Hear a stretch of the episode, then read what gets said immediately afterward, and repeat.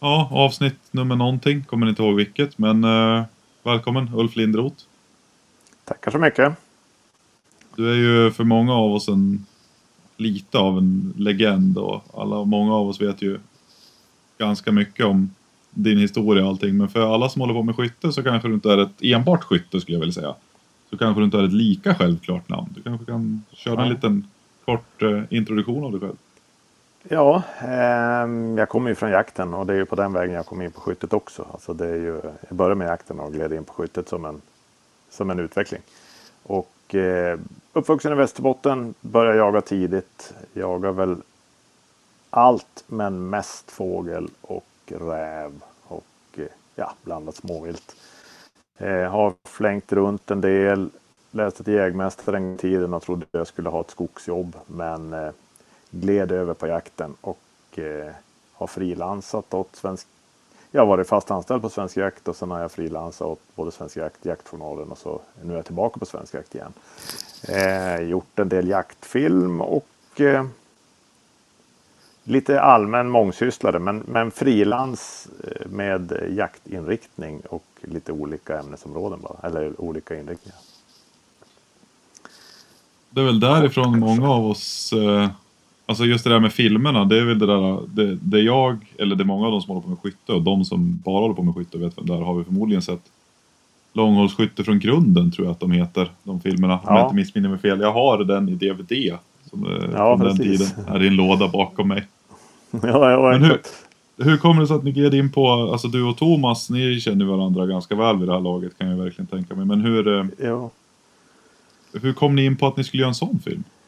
Eh, vi, jag lärde ju känna honom eh, därför att eh, det är många år sedan som jag på något vis kom i kontakt med honom. Hade sett lite av hans skyttematerial och sen ehm, så nämnde han vid något tillfälle att han skulle vilja lära sig locka räv som jag höll på. Så då tog jag kontakt med honom och sa att vi kan väl göra ett byte här. Du kan väl drilla mig lite grann så kan jag, bidra med rävlocks. Ehm, så jag var över och sköt med honom lite grann och eh, det här var ju i den vevan som jag och Andreas Norin hade börjat känna på lite jaktfilm. Men vi höll på med det där så, så snackade vi lite grann om man kanske skulle kunna göra något på skytte också och då i så fall liksom ta den där resan från jägaren som, som kan, ungefär på den nivån. Liksom jägaren som känner att ja, men, vad handlar det om? Vad, vad är det för tekniker och vad är det jag behöver lära mig för att komma framåt? Så att, eh, vi gjorde väl en liten sådär chansning och tänkte att men det kanske folk är intresserade av. Och det visade sig att det är ju faktiskt en av de filmer som har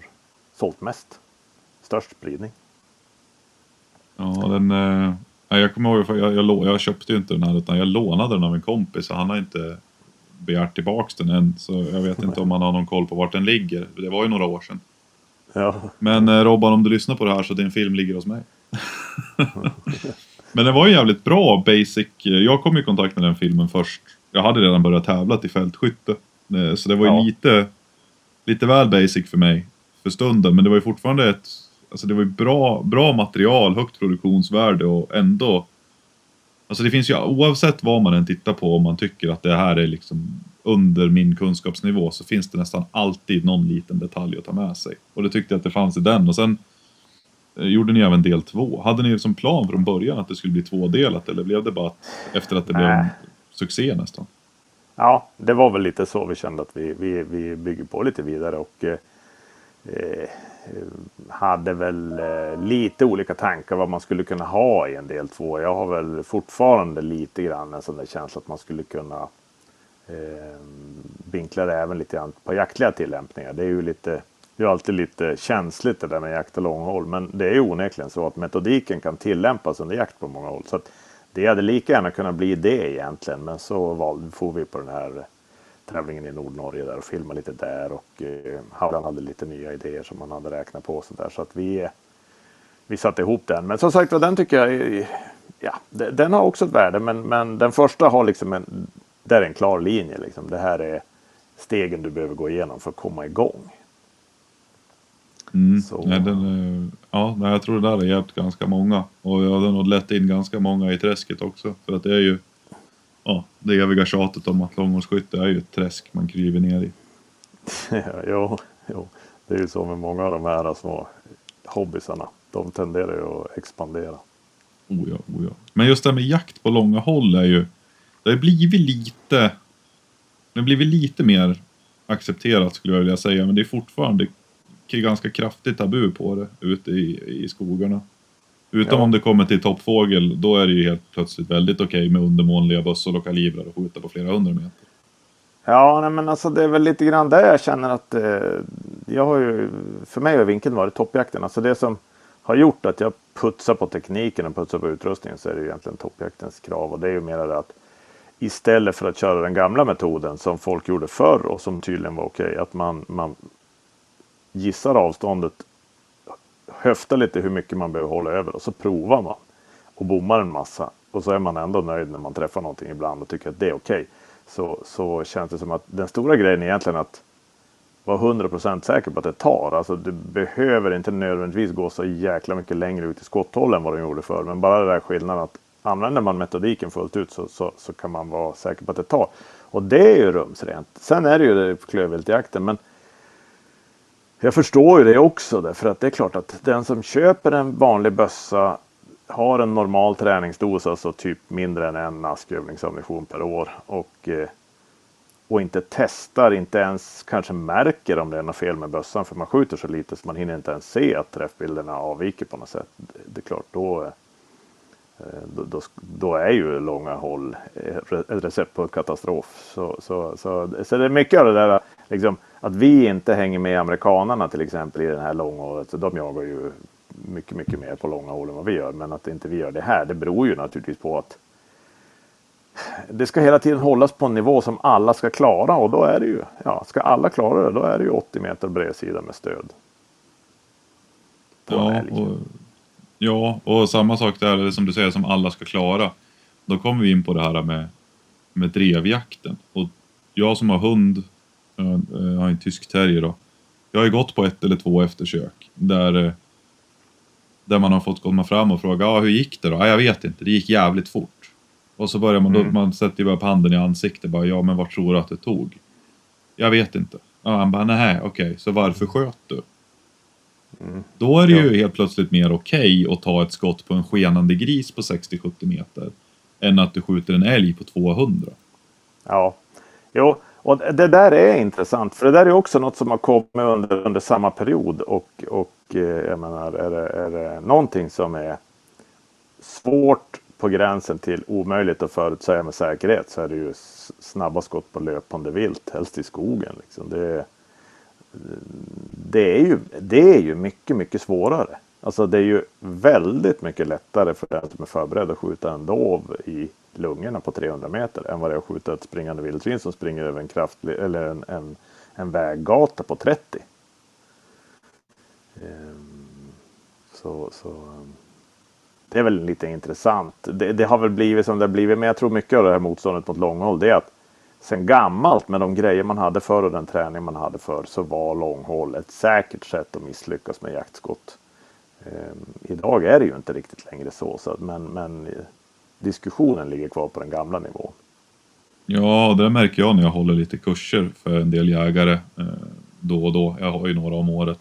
När det, ofta när det är någon form av sällskap som hör av sig. Och efter att jag hade de här filmerna med Jakt är jakt, då när det var lite långhållsskytte. Mm. Så är det ju folk som hör av sig, lite mindre sällskap och vill gå en liten kurs i liksom, jaktligt långhållsskytte. Och det, det ställer man ju upp på. Jag menar, det, det är kul och det är en inkomst. Ja. Och deras mål är ofta, att jag skulle jättegärna vilja vara säker på att ta en dovhjort på 150-200 meter efter den här dagen. Och man blir alltid lite lika full i skratt inombords, men de tar med sig 200 patroner, vilket oftast är mer än vad de har skjutit på ett par år innan. Ja. Och så när dagen är slut så ligger alla, för oftast är det, kravet är att man ska komma med liksom adekvat optik. Ja. Och alla har ju nästan 308 i blaser eller sauer eller bara en vanlig jaktstudsare. Och i slutet av dagen så träffar alla fyra av fem eller fem av fem skott på en 15 plåt på 500 meter. Ja. Och, och ingen hade liksom i sin vildaste fantasi trott att det skulle gå. Nej. Nej. Nej, och, och, och det är klart, när, när man är så pass intresserad så att man åker och tar en kurs och ändå inte har en känsla av att det är möjligt. Då är det klart att alla de här som inte ens har provat, de tror ju inte att det är möjligt. De tror naturligtvis, Om jag säger att ja, men, sätter du upp den där plåten på 500 meter då kommer jag att träffa den. Det är säkert. Förutsatt att det inte blåser halvstorm. Då, eh, då tror man att man ljuger. Det är ju det enklaste. För, liksom, ja, ja, det, det, är lätt att säga. Det är snack, snack, snack. Men, men eh, 500 meter med, med rätt kaliber till exempel som jag har en 7 mm Remington och en 300 Norma Magnum. Det är ju knappt långhåll med sådana kalibrar. Nej, nej tekniskt sett är det ju inte det. Det, det, det är liksom... Nej, det är ju inte det. Men eh, ja, nej, men det där är en diskussion som jag tänker att jag måste ta, men, men, eh, men eh, det är, en, det är en lång och komplicerad diskussion. Om man inte Ja, ja, ja. Nej, men det finns egentligen ingen större anledning att hänga upp sig så mycket på meterantalet när man pratar med jägare. Men om man bara förklarar för mig så att du kan höja din egen förmåga. Vad du än tycker är långt idag så du kan sträcka på det hållet och vara mycket säkrare på ditt nya maxhåll än vad du är på ditt maxhåll idag. Då har man ju liksom då har man ju inte lovat för mycket. Men, men, men i många fall så kan man ju säga att ja, men du skulle kunna dubbla ditt nuvarande maxhåll och vara säkrare på att träffa om du bara ser över utrustningen lite grann och tränar lite målmedvetet under en relativt kort tid. Alltså eh, typ en dag. Ja, alltså jag brukar lova egentligen när de som håller kurser, alltså förhållandevis att utrustningen inte eh, har havererat under dagen så ska så kommer alla innan dagens slut känna sig bekväma med att ta ett skott på vad som motsvarar vital zon på ja, en, en dovhjort på 300 meter. Ja. Och det, det ja, har ju hittills inte misslyckats. Nej. Nej, det är inget orimligt. Alltså det är ju inget orimligt. Men som sagt den där diskussionen den är svår. Men det är ändå väldigt fascinerande när man nu tycker att långhållsskyttet är kul och intressant och, och, och håller på med de grejerna. Så är det intressant att notera bara att det fortfarande är lite fult medan det är okej okay med drevjakterna och alla dessa löpande dov och vildsvin och allting som det skjuts på. Eh, jag vet ju vart jag ser etikproblemen och, och risken för skadeskjutningar. Det är ju, känns inte som att det i första hand är när jag sträcker på 12 på en tjädertupp. Nej, jag är beredd att hålla med dig. Jag, jag vet vart min gräns går. Du, både du och jag, vi skjuter ju garanterat ganska mycket mer än gemene man och då, då vet man ju vart sin gräns ligger. Jag släpper väldigt ofta skott eh, när, när vi jagar med hund för att jag känner att det här, var, det här klarar inte jag av. Och jag släpper släpper betydligt fler djur så än att det är för långt håll. Ja. Jo, nej men och sen så är det så här, men fanken, om jag säger att nej, men idag är det blåsigt eller det är en sån terräng att det är svårt att läsa vinden. Alltså, då, då kan jag säga att, att ett skott som jag kanske hade, ja men det hade jag tagit om det hade varit en lugn och fin dag och jag fått ta Eh, det avstår jag. Alltså jag kan säga på en gång vissa dagar att ja, men alltså, mitt maxhåll idag det är kortare än det hade varit under idealförhållanden. Jag kommer inte att överväga att skjuta på de håll som jag vet att jag klarar i lugnt väder. För vinden är ju kanske det svåraste eh, som vi har att hantera. Alltså, du kan hantera egentligen allt annat men vinden kommer alltid ha ett mått av osäkerhet i sig. Ja precis, men just det där med att när, Alltså i och med att när man, när man jagar under drevjakt och så vidare då är det sällan de externa förhållanden som väder och vind som, som påverkar. Medan med långhållsskytte så är ju det den, den, avgörande faktorn. Jag vet ju när, vi, när jag bodde och jobbade i Australien så sköt vi ju en fruktansvärd massa kängurur på ganska långa håll. Och det var ju också där, vissa dagar kunde man skjuta på 300-400 meter och andra dagar var det 100-150 meter och lite till kanske. Men sen kommer man hem ja. till Sverige och då var ju redan där, det var ju på den det hörnet som mitt långhållsskytte började egentligen. Och eh, ja. så kommer man hem en bra dag så, här, så skjuter man ett rådjur på 480 meter för det var inget konstigt. Men vet, de som man berättade för de håller på att bli vansinniga. Men det var en, det var en, det var en lugn morgon, vet, dimman stod helt still, det var bra, liksom, färdigt kul fång, exakt avstånd, här, hade en 6,5 55 med en 140 grains berger huntingkula ett skott, perfekt träff, så var det klart. Ja. Men hade det blåst det minsta den dagen, då hade jag ju aldrig tagit det skottet. Nej, nej, nej men och det där är ju fördelen, alltså, eller ja.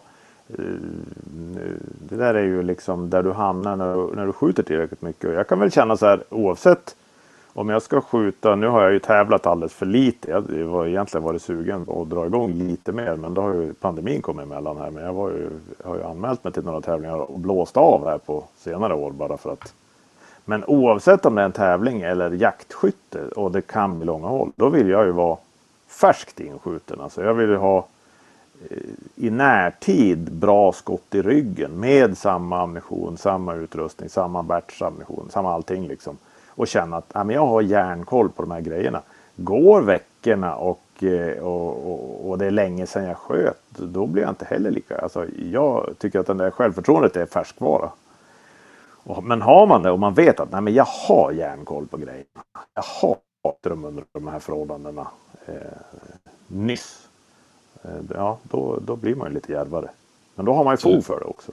Ja, nej men det är verkligen en färskvara. Det där jag eh, min 7 mm Magnum som jag har, den har jag nog bara skjutit en, vad kan jag skjutit, en 5-10 vilt med den. Men han har gått 600 smäll. Ja, ja, ja. ja. Så att det där är ju, jag, jag skjuter ju med den, jag hade ju med under jaktsäsong, precis lite innan och genom hela året. Så när jag åker och tävlar med min ungdomsbössa, då tar jag alltid med mig en av jaktbössorna och skjuter några smäll med. Bara för att, just det där med liksom, att man har förtroende för grejerna och sig själv under de förhållandena. Så att man vet att, att man tränar torsdagen, tar med sig jaktstudsen ut då, och drar några smällar på 500 och 400 från en barrikad bara för att se att ja, men det här känns rätt. Och sen när lördagen kommer och ja, älgen kommer på 300 meter eller något sånt där så är det inte ett problem. Nej, nej. Jag, jag bytte ju 204 Ruger i vintras och den nya jag har den fick jag efter när säsongen var slut. Så att, eh, men fan, jag har ju skjutit jag har skjutit en 700-800 skott med den vid det här laget. Oh, och eh, den har knappt varit med på jakt. Alltså, det var delvis för att jag hade problem med en kula. Det var en kula som jag icke har fått att skjuta. Så att eh, jag tror Men för 204 är ju en jävligt intressant kaliber i sig. Men, hur, den, jag vet inte hur många år sedan var det du började med den? Um, jag köpte den först. Alltså jag är ju inne nu på. Jag har haft en bössa och två piper i den och så har jag bytt den nu mot den här. Och eh, så det är min tredje pipa kan man säga. Ehm, men jag skjuter, jag skjuter ju inte den galet mycket. Så jag har nog ändå haft den eh, 2000 jag vet inte, sju, åtta år kanske. Okej, okay. ja men det är ändå ganska länge en, en kaliber. Hur, vad var det som fick dig att välja den då? Nog för att det är en, det är en eh, klass 3 då, men du har ju till exempel 221 Fireball och kanske inte fullt lika bra ballistik. Men... Lite bättre kul. Grejen var väl den eh, när jag tyckte att jag började få liksom när lockjakten hade börjat gå bra. Så jag sköt ju med 6,5 ganska länge på lockjakten och jag kände att ska liksom ta det till sin spets då vill jag också se, vill jag försöka hitta en riktigt bra rävkaliber. Och eh, eh, då hade ju 204 börjat bli ganska poppis bland amerikanerna. Den kom ju naturligtvis där då 2003 eller något sånt där. Och då vet jag, när den kom så var jag ju ganska mycket igång med lockjakten. Var rätt aktiv på en del amerikanska lockjaktforum och sådär. Jag hörde ju att den kom och en del tyckte den var lite klen för kojoter men, men de som jagade den var skitnöjda och ganska många var nöjda på kojoterna också. Sen så var det mycket snack om ballistiken och att den stod sig liksom med de vassaste 22 kalibrarna. Um, så jag tyckte det, det verkar jävligt spännande. För, för det, problemet med, med 6,5 var ju att även om jag tog den lättaste varmintkula så var, ju, var det lite för mycket energi för en liten rävkropp. Så jag ville liksom på något vis få knall och fall utan att skjuta sönder för mycket. Och eh, när jag började läsa på med ballistiken så såg jag att fan det är ju riktigt bra. För jag menar om jag jämför eh, 40 grains eller 39 grains blitzkings, Sierra blitzkings, som jag skjuter i den mest på räv så är, den har ju rätt hygglig ballistik om man eller hygglig ballistisk koefficient om man jämför med en 40 grains kula i en 22 kaliber 224. Så ehm, hög fart, bra, bra ballistisk koefficient och sen en relativt måttlig vikt. Så då tänkte jag att den borde funka och jag har egentligen aldrig haft någon anledning att ångra det. Det enda svagheten som jag ser det för en småviltjägare med den kalibern det är att det är så jäkla hopplöst att få tag i en bra tjäderkula. Alltså en bra, topp, eh, bra ehm, helmantel eller motsvarande. Eh, ska jag bara jaga räv med den då har jag inget mer att önska. Jag är, jag är svinnöjd där. Men eh, det har hela tiden varit en liten kamp att hitta en kula så att jag kan använda den som klass 3 på tjäder också. Och det är därför jag skjuter så mycket i sommar. För jag, försökte, jag beställde några kopparkulor från Hammer Bullets i USA. Utan hålspets. Det är egentligen en hålspetskula men de skrev på hemsidan att de gjorde custom. Så jag beställde dem utan hålspets. Och eh, de sa att de krävde minst 9,5 twist eller snabbare. Eh, och jag hade ju en 10 i min gamla så jag sköt den. Konstaterade att ah, men den sköt rätt okej okay där. Men jag tänkte jag tar en 9 twist i nya pipan så då sparar jag till den. Och där får den inte att skjuta en 9. Och nu bara förra veckan så lät jag en kompis som har en 11 i sin pipa skjuta den. Och då sköt den hur bra som helst. Så att eh, Jaha. den verkar inte klara twisten. Och Problemet är väl att det är en experimentkula. För de hade en, en, en 31 grains hålspetskula som jag köpte först och den sköt bra. Men jag ville ha en 39 grains eftersom jag då liksom fullt ut helt officiellt har en klass 3 kula 39 grains. Som jag kan dra bakom. Alltså då kan jag transportera bössan på, bakom skoten på skoterkärken och så kan jag komma in på en del tjädermarker där jag inte kommer in annars. Så jag ville verkligen ha en klass 3. Och, så jag frågade dem, kan ni göra en 39 grains kula? Och då sa de, ja det tar ju lite tid. Men så gick det några veckor och så fick jag ett mail. Så nu har vi en 39 grains kula. Och därför så tror jag det där är en experimentkula och när de skriver en 9,5 i twist då är det he ett helt teoretiskt värde tror jag. Jag tror tyvärr inte att de har provat. Jag tror inte jag kommer att få den att skjuta i min N9. I det här laget är jag rätt säker.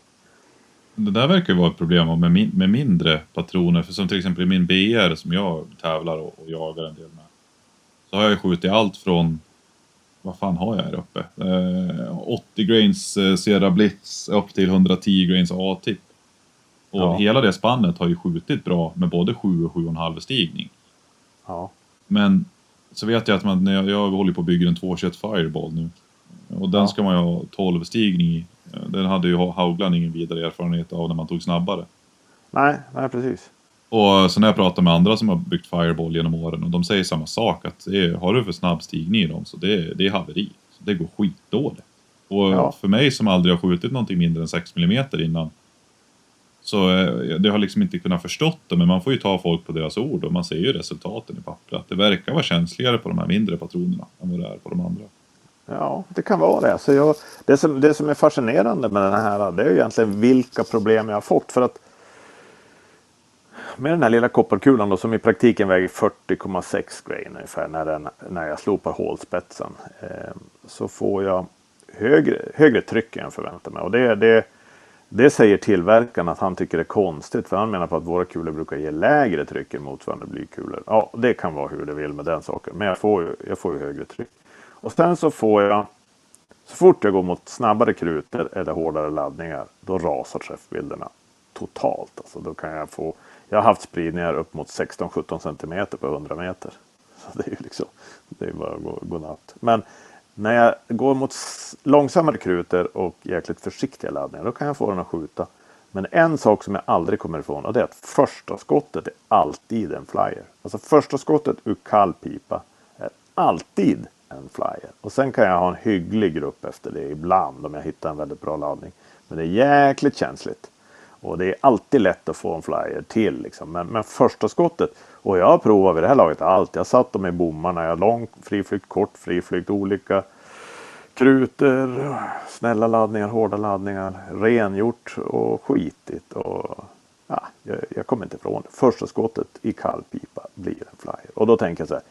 På något vis måste det vara kopplat till räfflingen eftersom det, det, det, det måste nästan ha att göra med att kulan greppar lite annat i en varm pipa än i en kall pipa. Jag, jag, jag, kan inte förstå varför, hur den skulle kunna selektera på första skottet hela tiden annars. Det låter ju rimligt som att det skulle vara det. Den, att den inte, när, när pipan är kall och så vidare så har du en, en lägre ja. friktion vilket gör att han kanske inte får tag i räfflorna. Det är ju en liten, det är diametern ganska jag kan ju tänka mig att eftersom det är en ren kopparkula så har du lång bäryta förhållandevis till vilken diameter du har på kulan. Ja, den har ju lite sådana där rillar liksom som de brukar fräsa på en del kopparkulor så liksom runt om. Ehm, så den flyger på några åsar liksom. Eller vad fan man skulle skriva det. Men, jo, jo, precis. Typ som Barnskulan och alla de här andra. Det, ja, det som... För att minska det lite grann. Då. Men, men, men det, sen har jag ju sett den nu. Jag har skjutit den i min gamla N10 och sen en kompis som har skjutit den i N10. Och båda de går okej okay, men inte jättebra. Och sen är ju den tredje kompisen så här N11. Eh, så sköt den alltså svinbra. Direkt. Det intressanta där är att se om man även skjuter bra på håll. Om räffelstigningen ja. räcker för att stabilisera när den kommer ner i fart. Han hade bara några kulor så han hade farit ut förra veckan. Så sköt han tre stycken på 100 meter. De satt ihop och då har han ju inte provat ut någon laddning utan han tog ju bara en laddning på chans. Så sköt han tre stycken. De satt ihop och sen så sköt han två stycken på 100 meter och de tar också varann. Vad sa du att han hade skjutit för håll? Det, det klipptes lite. 100 och 180. Okej. Okay. 180 bara. Eh, och det är klart att det är ju inget jättehål och det kan väl fortfarande hända grejer längre ut. Men som jag ser det så den där ska jag ha eh, som eh, tjäderbössa på vintern. Och kan jag dra bössan bakom skoten in i områden där jag annars inte kan jaga då kan jag mycket väl acceptera liksom, kortare räckvidd. Och har jag 250 meter, tänker jag, då är jag nöjd. Och det, det är jag ganska övertygad med, den, med, med det han såg där direkt och min känsla av att antagligen han har mer ref, rätt räffelstil än vad jag då, då, då, kommer jag nog kunna nå det också. Så, så jag har redan börjat beställa en 11 pipa. Så att, var det jag tänkte säga, det var att beställa en ny pipa. Ja, ja nej, nej, vi, vi, vi tog tag i det i veckan här som var så att eh, jag tror att eh, den ryker. Ja, ja, jag har inte haft den ett år, men eh, den ska bort. Men då har du ju tagit lärdom om tidigare när du satt och tjurade kvar för länge med samma pipa och den aldrig funkade. Ja, nej men alltså det, här, det, det är bara att inse att jag ser det nu. Det här kommer inte att funka. Ju förr jag är av med den desto bättre. Den ska bara bort. Mm. Eh, och så kostar den några tusen extra. Men, men eh, låta hans med byta en pipa är ju trots allt inget riktigt hemmansköp. Och eh, jämfört med att låta tiden gå och bara slösa tid och resurser på något som ändå inte kommer att funka så är det ju billigare att byta pipa och, och bli nöjd.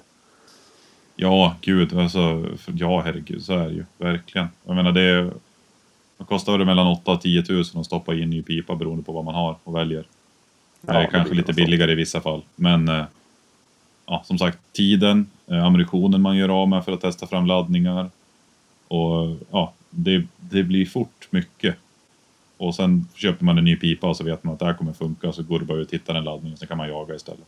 Ja, alltså jag, jag ser jag ser, ta pengarna bara. Får jag det jag vill ha så bara ta pengarna. jag, jag, vill, jag vill bara att det ska funka nu. Jag är så jävla less. Jag har inte skjutit 800 skott för att det var kul. Utan det är liksom en övning i frustration. Sierra Blitzking då, så den sköt ju den har ju skjutit bra i alla referenstigningar och den skjuter bra här också. Så att den, den, eh, den har skjutit en 9, en 10 och, och den skjuter min kompis en 11 och den skjuter jävligt bra i den pipan också. Samma pipa som, som han sköt den här kopparkulan i nu. Och den skjuter bra i en 12 också ofta. Annars är ju tyvärr en 12 standardstigningen i 204 Ruger och den är lite för långsam. Så att och det är väl egentligen för att den marknadsfördes som en supersnabb kaliber från början. Så amerikanerna anpassar den för lätta kulor. Lite för lätta kulor om du frågar mig.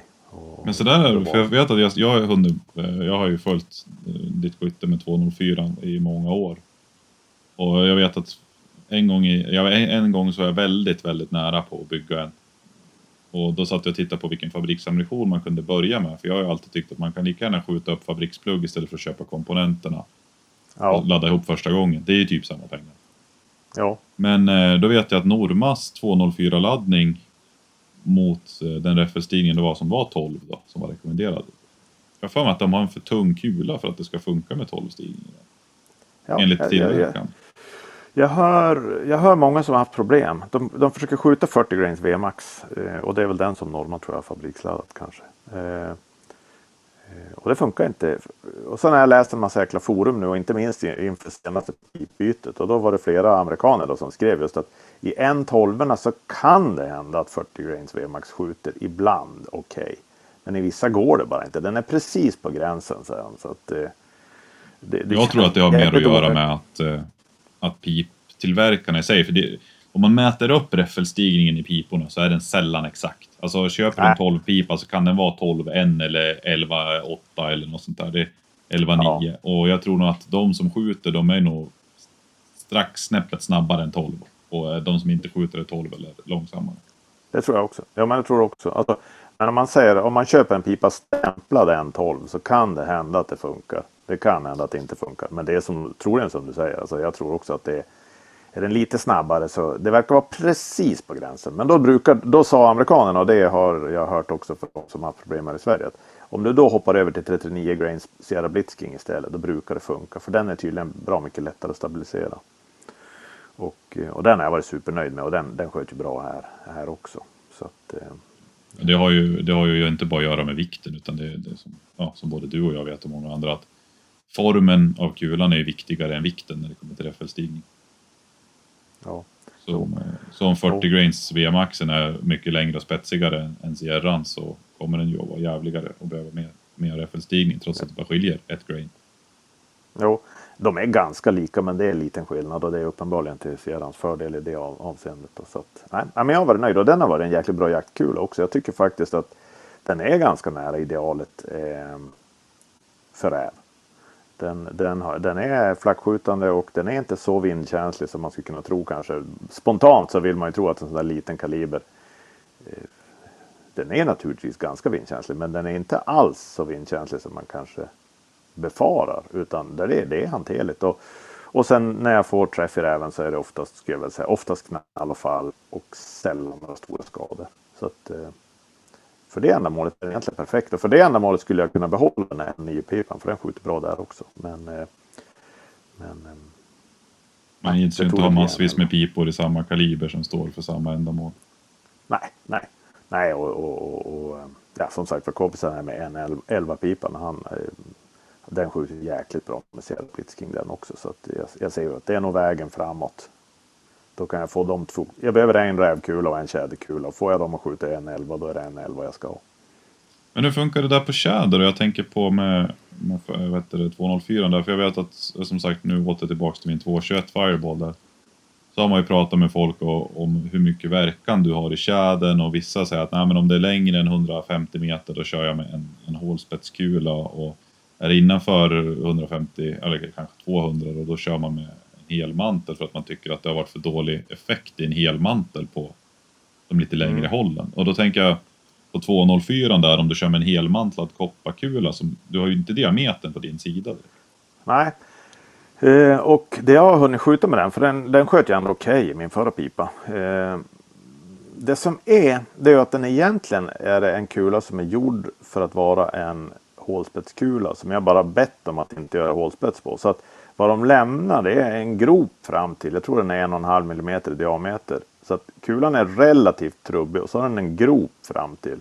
Och på något jäkla vis så tror jag det där är bra för att jag har skjutit tjäder på den kortaste vi har bara använt det på vintern och det kortaste är 103 meter och det längsta tror jag är, ja, det är inte farligt långt men jag kan ha skjutit någon 300 meters med den. Men det har bara varit knall och fall. Alltså har, de har bara fallit rakt ner i samtliga fall. Och ingen har varit sönderskjuten. Ehm, så att det verkar ändå vara en bra... Det är i grunden en, en, bra kula. Sen kan det väl hända att jag haft tur då. Och så skjuter man några fler och så får man någon avvikelse. Men, men eh, det verkar som att den här lilla kulan, den har ju relativt dåligt ballistisk koefficient då, som du förstår. Alltså en kopparkula som är trubbig, det är klart att den har ju dålig ballistisk koefficient. Men, men eh, jag ska inte skjuta på några galna håll, inte i någon galen vind och är den effektiv i fågel som den verkar vara så då, då är jag nöjd faktiskt. Så, eh, däremot när jag tänker... Ursäkta, fortsätt. Ja, nej men alltså, som, jag resonerar ju på samma sätt med 6,5 för där, där alltså som du, som du sa där, för jag använder ju 6,5 en hel del på fågeljakt också och på hösten använder jag den på träskäljakt. Och då skjuter jag eh, Lappas lilla 6,5 grams helmantel. Det är en trubbig liten helmantel. Den är utmärkt på de hållen och jag skjuter ju aldrig på längre än 150 meter på hösten. Och sen på vintern så då vill jag ha bättre ballistisk koefficient och då måste jag gå mot spetsigare kulor. Och spetsiga helmantelkulor på långa hål när de börjar tappa farten, det tenderar att bli flygande. Alltså då kan jag ju få leta efter en tjäder som ändå inte är så jäkla dåligt träffad. Så där går jag av den anledningen över på, på jag skjuter Lapaskenar då. Ehm, och jag vet att det är lite farligt att rekommendera det för att Då tar folk den och sen använder de den i, i, i jakt i tät skog och skjuter mycket liksom på 120 och 150 meter och sånt där. Och då är den lite för brutal i de flesta hastigheter. Och sen Ehm, så är den, tycker jag, lite för brutal för orre. Men jag har nästan ingen orre där jag toppjagar. Jag jagar nästan bara liksom norra Norrbotten där jag nästan aldrig skjuter en orre. Utan det är tjäder och det är ofta ganska långa hål. Och då är jag nöjd med skinaren. Jag gjorde ju misstaget för något år sedan när jag var uppe med Erik och skidade i Lycksele. Och eh, så kom ju en orre och jag tänkte, ja men det, den, den tar vi. Liksom. Det, han är ju hungrig. Man såg ju bara maten i trädet. Och jag hade laddat ner, det var en hålspets matchkula då. Som jag hade laddat ner till ja. ganska låg fart. 680-700 meter i sekunden i 6 ja. mm. Ja. Och orren satt i topp på 200 280 meter eller något sånt där. Jag har för mig 280-290 meter och tänker att eh, med och med att jag hade laddat ner patronen så pass mycket och, och att den satt på det hållet så tänkte jag att men jag är safe. Det här, ja. det här är lugnt. Ja. Så jag fäller ut min tripod, eh, lägger upp den. Liksom, vi stod ju jävligt dåligt till för att... Vi, vi korsade egentligen bara rakt över en myr. Ja. Och så kommer det, av någon anledning så stöttes det en helvetisk mängd med orre från skogen som satte sig träa runt hela myren. Så det var ju bara välja. Ja, just, ja, just, just det. Lägger upp, fäller ut min tripod, lägger upp min lilla PRS-påse där, lägger upp ER'n, stänger slutstycket, helt jävla still. Tänker det är, det är klockrent skott. Trycker av, ja. och ljuddämparen, hör du det, tjoff, liksom går iväg en smäll. Och sen i samma veva så ser jag hur hela jävla fågeln exploderar. Ja. Och sen hör jag hur det bara voff, en riktigt såhär du vet. Ja, när man får en ja. kärnsmäll, det bara ekar över skogen och sen glider vi fram. Det var ju bara skit kvar. Ja, det där är ju jävla tråkigt och, och det är ju särskilt tråkigt då när man ändå har förberett sig att ladda ner lite grann. Så man har en patron som man ska kunna nypa ett kortare hål med. Men jag vet inte, jag vet inte fan alltså. Jag tycker orrar tål bra mycket mindre än tjädrar. Det är som att de håller, de, det är lättare att det går åt skogen. De är ju trots allt ganska mycket mindre. Ja, jo, så att just på 6 mm så har jag haft rätt svårt att hitta en bra topp fågelkula egentligen. Det, det ska ju vara de här gamla hårnade 90 grains helmantel egentligen, men de görs ju inte längre. Så att jag vet inte vad man ska ha egentligen som, som klarar av det mesta. Mitt projekt för den här vintern, det är, jag köpte en sån här Widden Pointing Die eh, förra året. Men jag hann inte få den i tid för toppjakten så jag fick den ändå och pointa upp en hel del. Jag skjuter ju 136 grains skinaren där. Och eh, nu har jag pointat dem. Och jag har en kompis som, eller jag har flera kompisar som pointar kulor. Men jag har en kompis som, som kör det i 6 mm och pointar väl också lapp och. Och han menar på att det har varit en stor förbättring för honom. Alltså det blir det, det, blir inte lika brutal effekt i fågeln. Jag tror att du kanske fördröjer eh, kollapsen eller expansionen eller vad man ska kalla det av en matchkula. Eh, kanske fördröjer den där lilla ögonblicket bara som gör att du inte hinner göra lika mycket skada. Jag vet inte. Ja, nej, något sånt. Du vet Tavve han, eh, han ja, pojtar ju sina, sina 136 och hans, han svär ju vid gud på det. Det är ju som det bästa sen skivat bröd.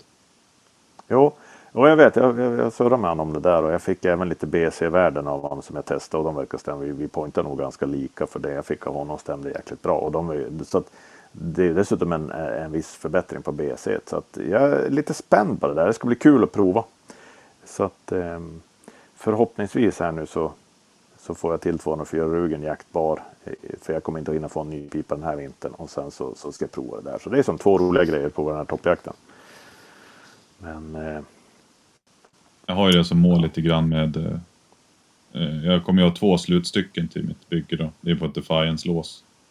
Mm. Så första, alltså bössan kommer ju vara en 221 Fireball, men sen kommer jag även ha en, en 6,5 Creedmoor-pipa som slutstycke. Då.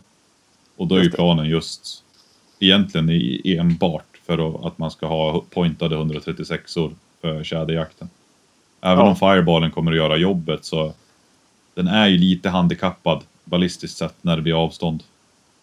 Jo, jo. Nej, jag ser det som, jag ser det som lite två, två olika approacher och, och båda är roliga men alltså med 6,5 tenderar det kanske att Dels har jag inte möjligheten att, Eh, att transportera den på skoter så, så det, det, blir begränsat vilka jakter den åker med ändå. Men sen om det är väldigt öppet liksom och lite kärvare förhållanden, kanske till och med lite vind, då tar jag ju mycket hellre 6,5 för då vet jag att jag har en helt annan eh, det är en helt annan förutsägbarhet på eh, lite svårare skott. Men 204-rugen fyller sin nisch för det är, liksom, det är en rolig bössa ut till 250 meter. Och, eh, jag får ta den på skoten. Jag får komma in på de här områdena. Jag har köpt faktiskt. Jag hade ju ett bra tält förut så vi kunde fara på lite sådana turer. Men, men, men det är pajat till slut. Sen har jag ersatt det. Men nu har jag faktiskt ett nytt tält på gång. Så i vinter hoppas jag på att det blir några sådana turer då med skoter och tält. Och då är det ju 204 rugen som gäller. Så det, det vill ju till att jag får den att skjuta. Ja, det där är ju... Alltså, jag har ju aldrig varit iväg på någon sån jakt, men jag och Erik brukar ju sitta och sätta gillar i varandras huvuden på olika jakter. Då. Och han har ju fått ett sånt där tält när han fyllde 30 här nu i födelsedagspresent med kamin och allting. Ja. Så. Ja, ja, ja, perfekt. Det finns ju, finns ju risk för att det kan bli någon sån där lite, lite vad ska man säga, nästan lite kärvare jaktresa eh, jämfört med det vanliga det, ut i det är sjukt kul. Alltså det, det är ju, det, är ju det, det, det, som är, det som man egentligen bara behöver tänka på. Det, det går bort mer tid till allt runt omkring. Liksom alla förberedelser och och det här med att ja, men bara leva liksom. Att, eh, jag hade, när vi höll på förut så körde jag med en vedkamin. Och jag kommer nog använda samma gamla vedkamin i vinter också. För jag har funderat på att gå på diesel. Men jag tror att jag kommer att köra ved eh, åtminstone i år. Bara för att jag ids inte prova någon ny. Jag har ju kamin stå så jag kör nog den. Men, men det var ju så här att när man kom hem efter dagens jakt så skulle man helst ta ner skorstenen, sota ur den. Särskilt om man eldar lite kärved och sånt där eller färsk björk och sånt där. Då, då sotar det ganska mycket. Så att, det då, och så ska man hämta vatten och så ska man laga mat. Och så liksom, det, är mycket, det blir lite färre jakttimmar per dag men det är ju, upplevelsen är ju den dubbla. Liksom. Det är ju stört häftigt när allting funkar och flyter. Man känner rutinerna sitter och så är det liksom 30 grader kallt ute så sitter man inne i, i långkalsongerna inne i tältet och, och käkar och har det gott. Liksom. Det, det är jävligt trevligt. Ja, det, ja det, det, det, blir nästan lite som när man sitter och tittar på sånt där. Man, det, ja, nej, det, man, det bara kryper i hela kroppen. Man vill ju egentligen bara ut. Jo, jo. Och, Och så, så får du prova sig. där, så får du prova områden som man kanske inte kommer åt annars. Det är ju det. Liksom. Det är ju visserligen ett större projekt. Man kanske måste dra ett skoterspår dagen före bara för att kunna ta sig in med tung last och så här. Men ja, man når de där områdena som man inte når annars. Och det är väl kanske en, en ganska stor del av tjusningen. Ja, för Erik har ju tillgång till ganska, han har ju flera marker där i krokarna som han jagar på och jag kan ju tänka mig att det finns väl säkert några områden där som som man får skida jäkligt tidigt på morgonen för att kunna hinna med att göra en endagars jakt på den. Och sen Ja, skida ja, långt precis. hem. Och jag har ju även en mark i Jämtland där släkten är ifrån Ja, som eh, vi jagar älg på. Och den, långt in på den marken, det är väl en 3-4 tusen hektar. ja. Och det är ingen, inte en väg där inne plogas på vintern. Nej. Och, och även bortanför marken så att säga, från där vägen går då, som man kör in på normalt. Där är det också ingenting som plogas. Så närmaste sättet att ta sig till tjädermarkerna på den jaktmarken är att parkera parkera bilen ute vid själva landsvägen då. Och sen så får man skida vad som i bil på hyggligt bra grusväg tar runt 30 minuter att åka. Ja, Det är, Ja. det är inte sådär, det är inte bara bara i januari att skida den sträckan. nej, nej, det är inte det. Och sen kan man ju också, då kan man ju också vända på det här. Jag säger att nej, men det tar mycket tid att bo i tält. Du måste elda och hämta vatten och hugga ved och sota skorsten. Ja, men hellre det än att skida liksom. Sk- Transportskida sju kilometer i vardera riktningen. Ja, Jag tror inte det stoppar där, det är så jävla långt. För marken börjar ju precis vid vägen men tjädrarna är ju på gräns, alltså den, vad ska man säga, den tredje delen av marken som är på bortsidan. Ja, Det är där du har tjädertätt, såklart. det, såklart. Ja, men självklart. Vara annars. Ja, alltså det, vi har ju en grabb i jaktlaget där som är en sån här, han jobbar ju, han kör ju bara, han jobbar i skogen och allting. Han är, kör väl bara lite skidtävlingar och löper. Han har ju liksom den fysiken. Så att han tar ju Ja. skidorna in över dagen där och skjuter ett par tuppar och skidar tillbaks då. Men man jämför sin egen fysik med, med den där som är, ser ut som en stövare i sina bästa år så man ligger ju lite illa. Ja, ja. Nej, men vad fan. Nej, det... nej, toppjakten är speciell så. Det är mycket utmaningar där. Den är ju... Man kan, ju, man kan ju i svagt ögonblick ibland tycka att toppjakten är enkel. Därför att man råkar hamna på en plats där det var jäkligt lätt att hitta första fågeln. Och sen råkar det vara upplagt så att man kunde åka nära. Och sen så får man ett lätt skott och så skjuter man. Och så tycker man vad var det för märkvärdigt med det här? Men över tid så får man fan anstränga sig. Så Ja, det, det, när vi sköt den där orren som exploderade då, här, här om året så det var verkligen, jag tror det var 20 minuter från att vi hade parkerat bilen så fick vi skottet. Och jag tänkte bara, men vad fan är det här? Vad är det för paradismark du har? ja, ja. Och sen så skidade vi i tre dagar från egentligen soluppgång till solnedgång och såg inte en fågel. Nej, Nej ibland blir det så. Alltså jag, jag har ju... Eh, jag brukar ju jaga Förut fruntade jag med träskällan och fågel. Nu har jag blivit så jävla less på att köra bil så att jag, jag håller mig liksom mest. Jag har ju stugan ovanför Kiruna. Jag håller mig mest där på hösten. Och där har det varit dåligt med fågel men jag har gjort det ändå för jag trivs där uppe. Och så, den här vintern vart det nästan en parodi. Alltså det, första fem dagarna när jag skulle jaga toppfågel där uppe så såg jag ingen. Jag såg ingen tjäder alls. Alltså ingen höna, ingen tupp. Jag såg fan knappt ett färskt bete. Och sen var jag iväg på lite andra jakter till andra ställen och eh, ner till Västerbotten och sådär och sköt fågel. Så jag var liksom och så tänkte jag, nej, nu är jag redo för ett nytt försök i Kiruna. Så får jag upp och så provar jag några dagar till. Och då tror jag det var tredje dagen. Då hittade jag faktiskt lite fågel och fick skjuta med någon tupp. Men, men, men eh, det är ju helt absurt egentligen om man börjar förklara för någon att nej, men eh, på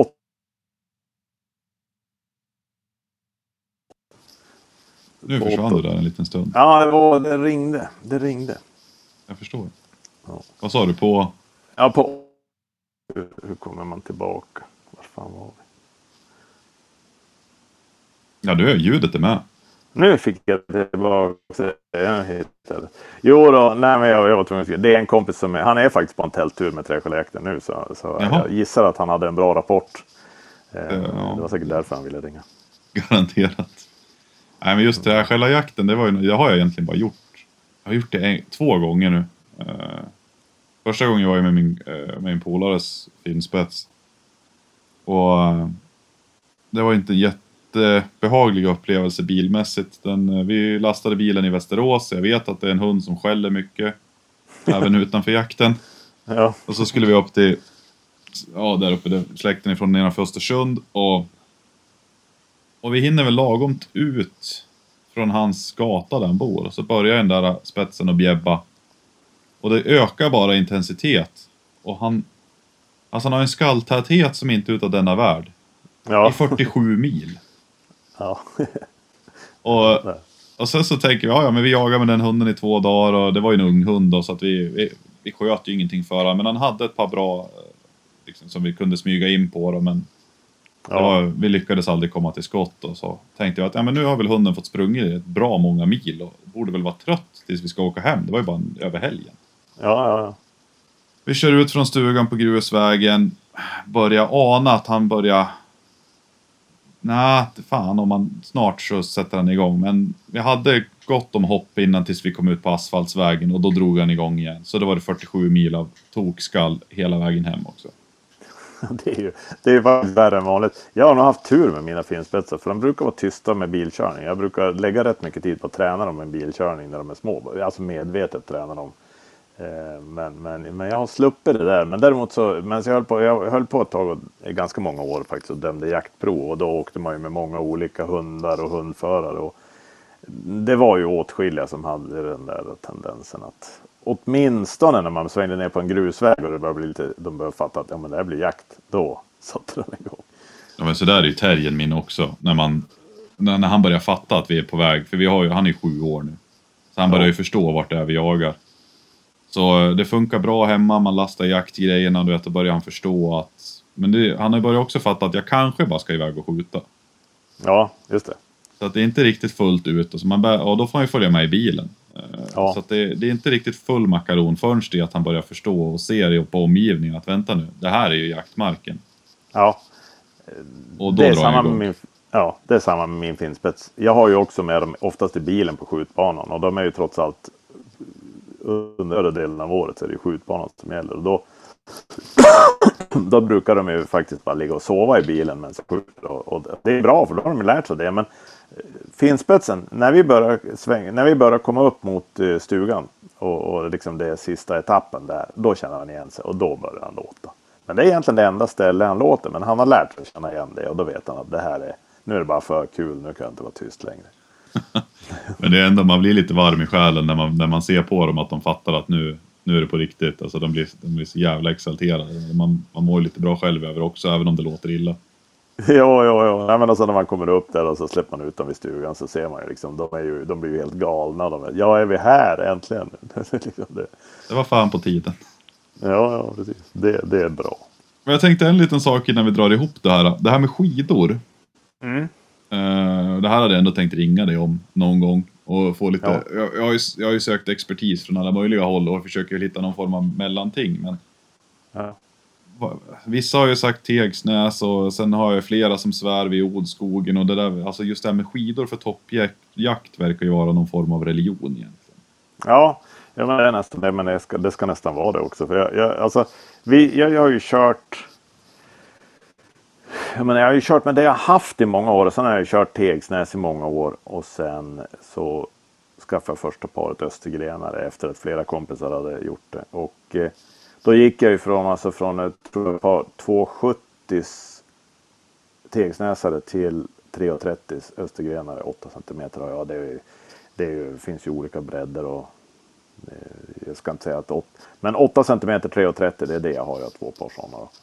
Eh, och nej, jag tyckte det var helt magiskt vilken skillnad det blev alltså. Det, jag tror delvis längden, men sen också de är ganska mjuka och sen är de ganska långa och på något jäkla vis så fördelar de vikten bra så att de, de bryter inte igenom. Alltså tegsnäsarna kan du gå, så går du fram, så skickar du fram foten och så är det som att ja, men det kommer nästan att bära och sen så bär det igenom oftast bak till och då får du liksom uppförsbacke i varje steg. Um, så, så jag och en kompis, vi hade båda kört på Tegsnäsare innan och så bytte vi till, eller han hade kört med Olskogens, alltså de, de vanliga Olskogens som ser ut som sådana, som Tegsnäsare ungefär. Och så bytte vi till Östergrenare och han brukar alltid kolla på GPSen hur långt vi har kört varje dag. Vi konstaterade liksom efter en säsong att vi hade utökat den dagliga räckvidden med 30 procent utan att egentligen känna att vi jobbar hårdare. Vi var inte ute längre och vi var inte tröttare när vi kom hem. Men vi åkte 30 eh, procent längre varje dag jämfört med året före när vi körde på Tegsnäsan. Så, så när det gäller jakt i, i djup och lössnö då är liksom Tegsnäsarna är svinbra, men, men de, eller vad säger jag, Östergrenarna är jäkligt bra. Men de är ju väldigt svåra att få tag på nu för han gör inte så jäkla mycket skidor längre. Inte lika mycket som tidigare. Och eh, då har vi börjat köra så att det är flera kompisar nu som har eh, Olskogens Galav, alltså de här de långa Olskogens skidorna, 330 också. Och de är i praktiken, när du åker på dem, så de är det samma sak. Liksom. Det, det, det, de är så lika i egenskaper så att det, det, det funkar alldeles utmärkt. Ja, jag har svart lite där i valet och kvalet och Fabian köpte ju ett par Olskogen nu, jag tror de var 2,90 eller något sånt där. Det är mest för ja. att då gick de in i bilen. Ja, just det. de här Galav, alltså det är, det är ju det som, de som ser ut som östergrenare. De finns väl i två längder, jag tror väl det. Och 3,30 är den längre, jag har för mig att de kanske finns 2,90 den kortare också. Mm. Men, eh, alltså det, ja, jag, jag, är lite där i inköpsstadiet på att köpa ett par egna. Annars har jag jag gjorde väl som alla i början att jag köpte mig ett par uh, överskottsskidor i form av Vita Blixten och var ja. på Stefan Karlsson där, den beryktade vapensmeden uppe i Umeå. Ja. Sa att uh, han uh, var helt seriös. Han var med du vet det där, du vet Vita Blixten, de har, de har räddat livet på mig många gånger ska du veta. Jag bara, jaha, hur, hur menar du då? Ja, alltså, jag, jag frös ju så pass mycket att jag, och de brann bra. Ja, ja det, det, och, och då behöver man inte ens känna att man gör något fel om man eldar upp dem heller. Nej, så att, och det var väl sen, sen avslutade väl med att det var väl ungefär det de dög till och då förstod jag att jaha, Vita Blixten kanske inte är någonting man ska satsa på. Nej men alltså det, det är ju många som säger så här att ja, man kan åka på Vita Blixten. Och, och det är ju så här, det kan man ju. Alltså jag, eh, så, men när jag började jaga och, och, och liksom eh, plugga, gick på gymnasiet och så. Jag fan, hade ju inga pengar alls, alltså överhuvudtaget. Och farsan hade, eh, vi hade några Vita Blixten, vi hade några Tegsnässkidor och så. Man tog ju det som fanns och det som ingen annan använde. Och det går ju alltid. Du kan ju alltid åka ut och få en jaktdag. Men om man händelsevis har kommit så pass långt så att man har några tusen lappar att lägga på ett par skidor så kommer man att komma mycket längre och mycket lättare om man lägger de pengarna på ett par av de här långa. Alltså Olskogens Galav eller om man kan få tag i ett par Östergrenare. Men, men jag är jäkligt svag för den här 3,30 längden och det är många som säger ja men är inte de för långa när det är risigt eller eh, kuperad terräng och så här. Och, och summa summarum är väl att jag tycker väl egentligen inte det. Nu åker jag, jag fattar att det finns folk som åker i risigare skogar än vad jag gör. För jag åker mycket i de här fjällskogarna och de är ganska glesa och sådär. Men rätt vad det är så kommer du in i något sånt här område när fjällbjörken har snöat ner och ligger liksom som bågar då ner snö. Och det är klart, då kan du bli galen. Men då blir du galen vilka skidor du än har. Det är ju skitjobbigt i alla fall. Men, men när du åker i tallskogen och det är gles tallskog och du liksom lägger upp ett spår. Du ser liksom 50 meter fram. Och så kommer du ut på myrarna så är det liksom kilometerstråk över myrarna. Då kan det fullständigt kvitta att de är långa. Då är det bara, bara trevligt att de bär så bra i lössnö. Mm. Nej, det får nog bli ett par Olskogen. Han, eh, de håller ju till i Ånge där, vilket är ju inte jättelångt ifrån där jag har stugan. Så någon Nej. gång ska jag försöka svänga förbi där kanske. Ja, och, eh, ja. Men jag vet inte vad fan man ska göra med bindningar heller där. Det där är ju konstigt också. Ska man investera i ett par riktiga sådana där med, så man har ett par riktiga, vad ska man säga, pjäxor egentligen? Eller vad tycker alltså, du? Jag tycker väl kanske nästan det. Alltså, jag kör ju BC-bindningar och pjäxor. Då måste man ju köpa enkomma pjäxor och ska man ha enkomma pjäxor där de dyra. För då är man på liksom, då, då sticker det iväg där också. Eh, jag kör med Alfa, norska Alfa och de är ju svindyra. Men, men bra. Eh, men härom året så var vi uppe en sväng och då lånade en kompis ett par östergrenare med, med en Fingrip Easy. Eh, som är någon slags allround-bindning, finsk. Eh, som tar kängor och Ja, första dagen så svor han lite grann för att kängan lossnade några gånger. Och så Men sen insåg vi att det var bara justeringar som vi kunde göra sen i lugn och ro. Så att man justerade lite bättre för skon. Och sen åkte han problemfritt i, i ett par dagar och, och var faktiskt jäkligt nöjd. Och det kan vara ett bra alternativ. Jag vet att Bo Östergren han rekommenderade dem. Han, han hade börjat använda dem en hel del på, på skidor som han både använde själv och som han levererade. Och tyckte det var en bra allround-bindning. Så den, den tror jag kan vara värd en titt faktiskt. Jag får kika lite på det, för jag körde ju med...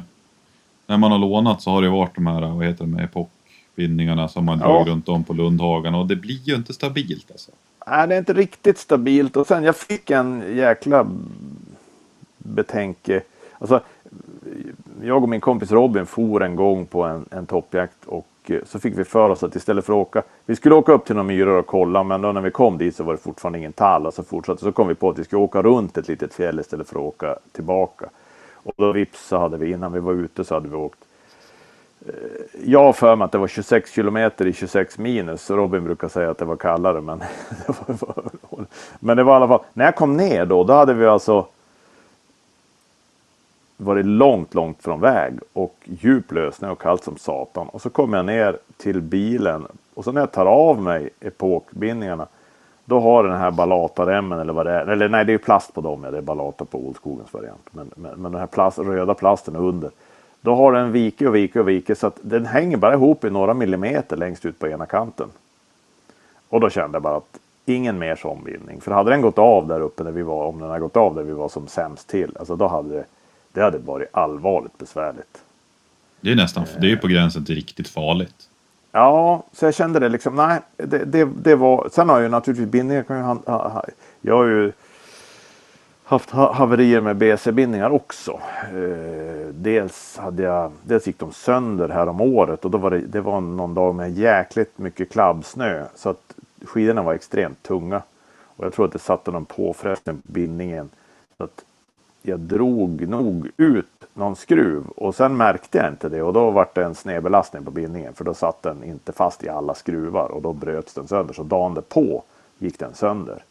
Ehm, då var inte det värre än att vi med lite silvertejp och sånt där kunde få fast eh, kärnligt och fortsätta jaga dagen ut. Liksom, så Men, men eh, det kan ju alltid gå sönder. Men, men, men jag känner liksom att eh, jag gillar BC-bindningen och annars om man vill ha en allround-bindning så man kan ha nästan vilka skor som helst så tror jag man ska titta på den här Fingrip Easy. För det tror jag själv, men jag tror det är en rätt bra lösning. Mm, mm. Vad sa du? Fin, fin, fingrip Easy? Fingrip, Fingrip Easy.